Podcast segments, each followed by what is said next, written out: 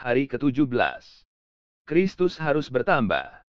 Sedikit demi sedikit aku akan menghalau mereka dari depanmu, sampai engkau beranak cucu sedemikian, hingga engkau dapat memiliki negeri itu.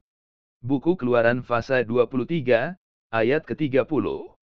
Yesus datang ke dunia untuk menunjukkan jalan Allah kepada kita, supaya mereka yang mendakap jalannya akan berjalan dalam jalan hidup dan kebenaran.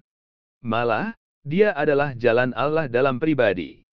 Sebelum mengenal Yesus, kita hidup dalam jalan-jalan dunia, kedagingan, hikmat kita sendiri, dan kejahatan, mendengar dan percaya kepada pembohongan iblis.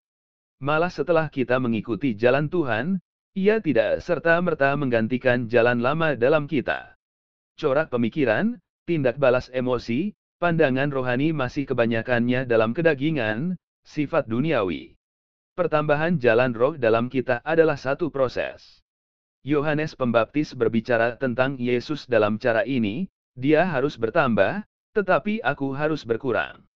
Sementara jalan roh bertumbuh dalam kita, sifat duniawi juga akan berkurang.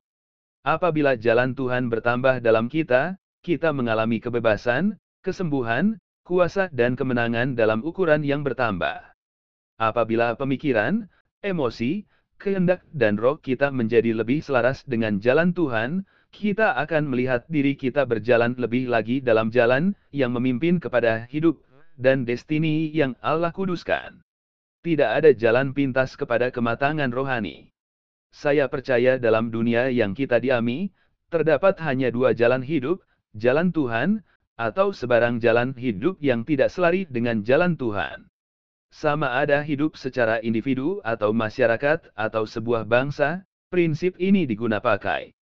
Apabila umat Israel hampir memasuki tanah perjanjian, Tuhan memberitahu mereka melalui Musa bahwa dia akan menghalau musuh-musuh mereka, sedikit demi sedikit.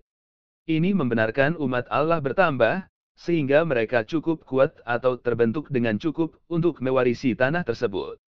Sementara kita rindu melihat jalan Tuhan bertambah dalam hidup kita, masyarakat kita dan bangsa kita, kita tidak harus putus asa dan berhenti menguasai warisan ilahi yang telah Allah janjikan kepada kita. Janganlah kita kendur dalam doa bagi bangsa kita untuk masuk ke dalam destiny kita. Kristus harus bertambah. Fokus doa. Berdoa untuk kebangkitan melanda gereja dan bangsa kita, agar kita akan melihat jalan Allah yang membawa kemakmuran dan kejayaan yang benar, dan semakin sejajar dengan jalannya.